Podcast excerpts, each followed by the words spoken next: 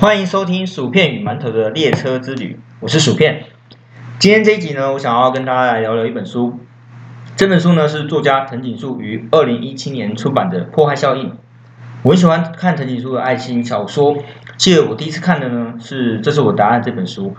藤井树他利用他细腻的笔触，写出男女主角之间的若有似无的火花。每一次的互动跟对话，几乎都像是高空中的烟火一样灿烂绚丽，但是却又没有停留太久。他仿佛将读者的灵魂带进男女主角的躯壳，我觉得那个身临其境般的感受，可以让人家的情绪起伏随着剧情而上上下下。但就在二零一五年，藤井树他以本名吴子云推出首首本非爱情的小说，叫做《暗色宫》。那那本书呢，它主要是在描述法律屡屡让人家失望，然后无法保护受害人，主角因而决定自己动用私刑处罚处罚加害人的故事。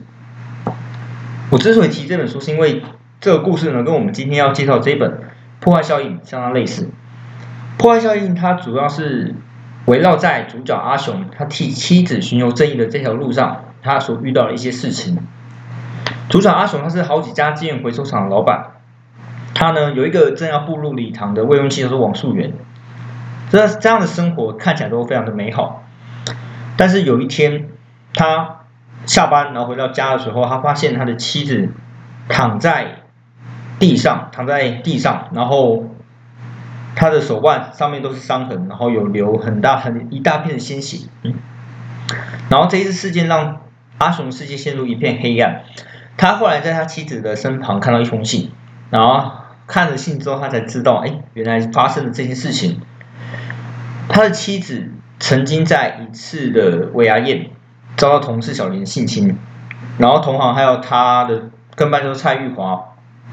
然后他的妻子在事件发生后呢，总共经历一年的官司，但是最后这个被告小林，他还是被判轻量的刑责，还有加上缓刑。所以，他妻子在看了法律之后，他决定以自己的死来控诉他们的罪，因为法律里面有规定说，如果受害者死亡的话，就会加重加害者的刑罚。所以后来阿雄就用这样的方式去帮助他的妻子王素媛去伸张正义。只不过因为小林背后的势力实在太大了，他爸爸是一名议员，非常有名的议员，然后他背景曾经是黑道，他过去曾经做过非常多非常多一些肮脏然后非常多不堪入目的一些行为跟事情，所以呢，阿雄在意识到法律没有办法帮他解决这件事情之后，他选择了用自己的方式制裁了包含小林在内的三个罪人。但是最后，因为他制裁方式是，他最后把小林带到一个天台上面，然后那个天台上面呢有市长，就是那个时候刚刚刚刚竞选市长，然后那个市长也来了嘛，然后他就在市长面前，还有说媒体跟警察注视下，直接拿枪把小林这个人给解决掉。不过因为在这样情况下，所以他也是当众被警察开枪给击毙了。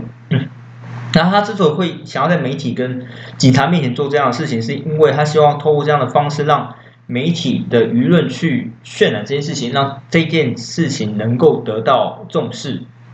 不过最后这本书还是以一个比较隐晦的方式去解决。最后这件事情还是不了了之，因为后面有更大的一些事件，比如说就是什么艺人出轨或者什么之类的，来掩盖过这件事情。那。我觉得这本书呢，它深刻反映了现实社会的一些问题，就是法律它没有办法保护所有人。这也是为什么近年来啊，不管是电影或是影集，都很喜欢拍一些以暴制暴题材的作品。最近因为防疫的关系嘛，所以都没有出门，都待在家，所以我就追了一些类似题材作品，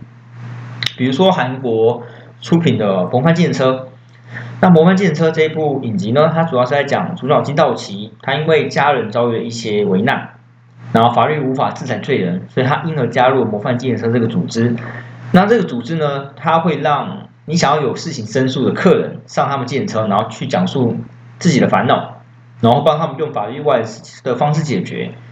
金道奇就是牺被牺牲为韩国队长啊，就是会用以暴制暴方式去惩罚那些恶人。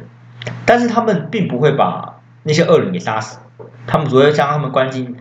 自己准备好一个牢笼，然后再收集一些看其他证据，或用或用一些比较灰色地带手法收集证据，看能不能把这些恶人给定罪。所以这部影集它其实还是着重在法律的层面上，只不过它加了一点以暴制暴的灰色地带方式。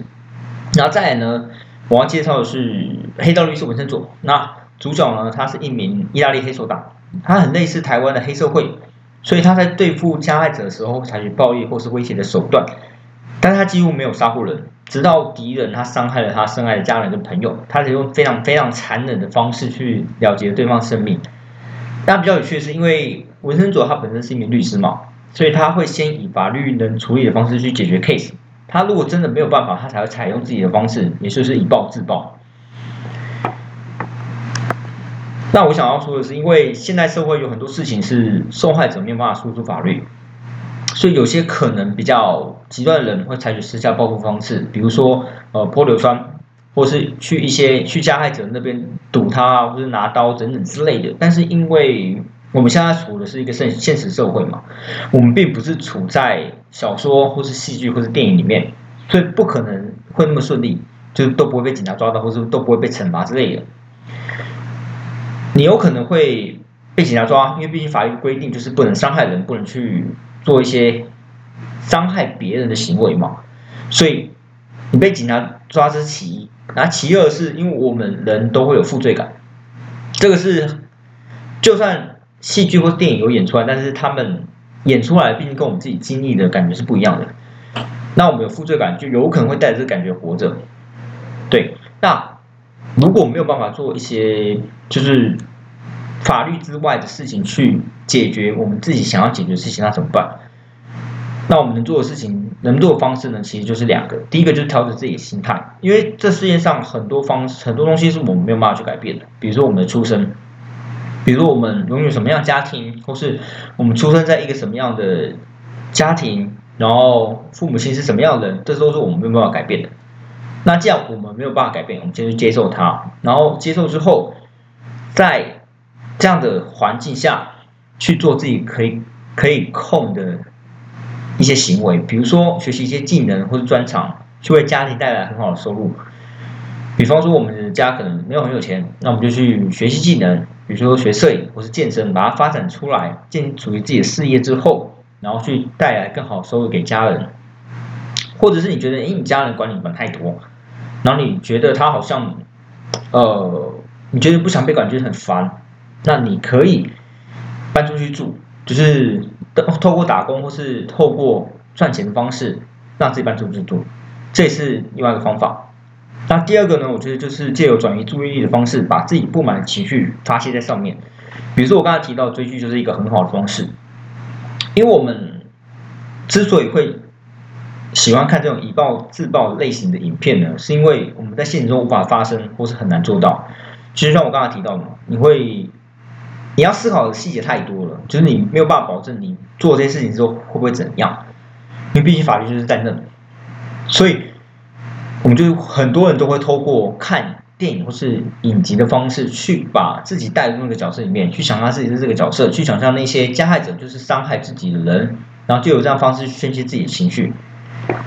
那我觉得这个方式其实可以可以做，然后也也非常好，但那毕毕你毕竟不是现实，那个只是一个投射情绪的其中一种方式跟反应而已。你终究还是要回到现实社会中，对吧？那既然要回到现实社会中，那你可以做一些现实社会中可以做的事，比如说打拳击、健身，或者是去山林里呐喊，借由这些释放性的活动，然后让自己把那些舒不舒服宣泄掉，因为。这些释放性活动之所以被创造出来是有原因的，因为它可以帮助我们把那些不满或是不舒服或是那些压抑跟痛苦全部释放掉，这对我们人来说是很好的一件事情。我可以简单来说，我觉得接受也是一门需要学习的课题，因为很多事情你其实真的什么都做不了，你只能接受。但接受这件事情，它其实并不是完全没有用，它可以让你在人生中的忍受度增强，并加强你的心态。当你之后遇到很多事情，你都觉得这没什么，你都可以很轻松的去应对与处理。好，那我今天的 p a c k a g e 就到这边，那我们就下次听喽。拜拜。